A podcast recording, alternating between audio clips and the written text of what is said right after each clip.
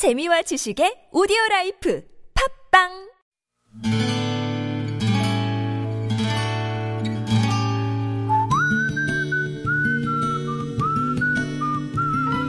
여러분 기억 속에서 여전히 반짝거리는 한 사람, 그 사람과의 추억을 떠올려 보는 시간, 당신이라는 참 좋은 사람. 오늘은 서울 영등포구 대림동에 사시는 이정열 씨의 참 좋은 사람을 만나봅니다.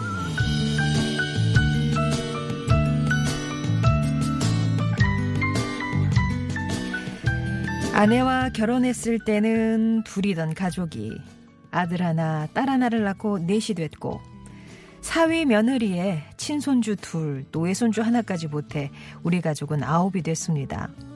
현재 저와 아내는 아파트 3층에 살고 있고 같은 동 16층에는 출가한 딸이 살고 있죠.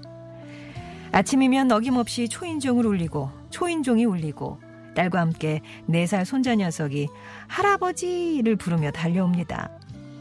어린이집에 가는 길에 인사드리러 왔다는 녀석은 어찌나 궁금한 게 많은지 밤새 덥지는 않았냐? 아침밥은 뭘 드실 거냐? 왜 할아버지는 뉴스만 보냐? 등등 질문이 끊이질 않습니다. 그래서일까요? 이 손주 녀석만 보면 저는 자꾸 대답이 하고 싶어집니다.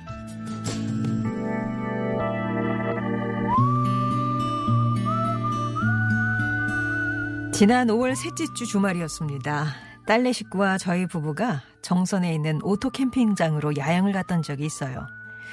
5월이었지만 아침 저녁으로 쌀쌀했죠. 그런데 저와 한 텐트에서 자고 있던 손자 녀석이 아침 6시밖에 되지 않았는데 깨어서는 자신의 배를 두드리며 할아버지 나 배불러요 하는 겁니다. 무슨 수로 네가 배가 부르냐 물었더니 다 잘 때 자기 혼자 저 가리왕산 정상에 왔다 갔다는 얘기를 하는 게 아니겠어요? 꿈이지 싶어 들어보니 아이가 저를 깨워 같이 가자고 했는데 제가 일어나질 않더라고.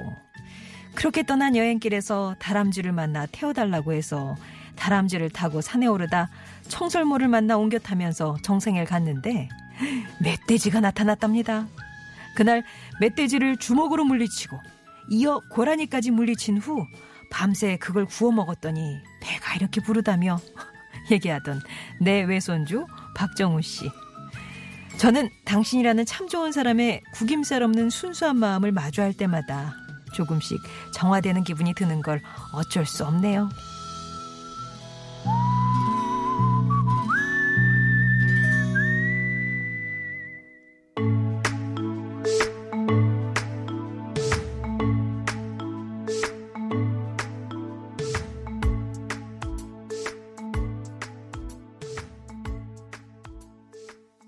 코니 텔벗의 Any Dream Will Do 였습니다. 당신이라는 참 좋은 사람. 오늘은 서울시 영등포구 대림동에 사시는 이정열 씨의 사연이었는데요. 이 사연을 듣고 이렇게 부러워하시는 분들이 많네요. 전순아 님도.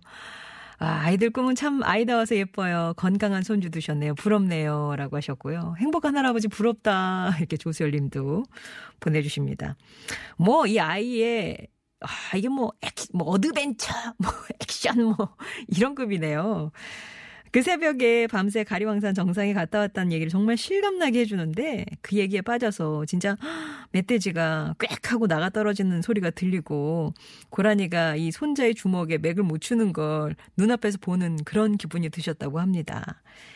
외할머니가 어릴 때부터 무릎에 앉혀놓고 책을 읽어줘서 그런지 정우가 유난히 상상력이 풍부하대요. 그리고 어른들과 이렇게 대화도 나누고요. 저는 정말 신기한 게 이 네 살이잖아요. 근데 이렇게 자기 생각을 뭐 꿈을 꿨든 하여튼 머릿속에 있는 얘기를 이렇게 문장으로 잘 풀어낸다는 게 정말 대단한 아이인 것 같아요. 이 말 언어에 있어서 특별한 재주를 타고난 아이가 아닐까 싶은데 이제 조금 약간 내성적이고 낯을 가리는 게 걱정이긴 한데 이제 4살이니까 자라면서 지금 갖고 있는 순수함을 잃지 않았으면 좋겠다 이런 말씀 하셨습니다. 그러면서 정우에게 정우야 그날 할아버지가 우리 정우가 깨웠는데 못 일어나서 미안하구나. 다음에는 꼭 일어나서 정우랑 같이 다람쥐 타고 청설모도 타고 산에 올라가서 멧돼지랑 고라니 잡아서 같이 먹자. 우리 정우 지금처럼 건강하고 순수하게 엄마 속 썩이지 않으면서 잘 자라주면 좋겠어. 할아버지가 많이 살아간다. 라는 말씀을 전하셨습니다. 이정열 씨께는 온수 매트 선물로 드릴게요. 아우, 이렇게 또 정말 알토란 같은 그런 외손자 얘기 전해주셨네요. 덕분에 같이 어, 진짜 뭐, 어, 좀 생동감 있게 가리왕산을 정복하고 온 것 같습니다.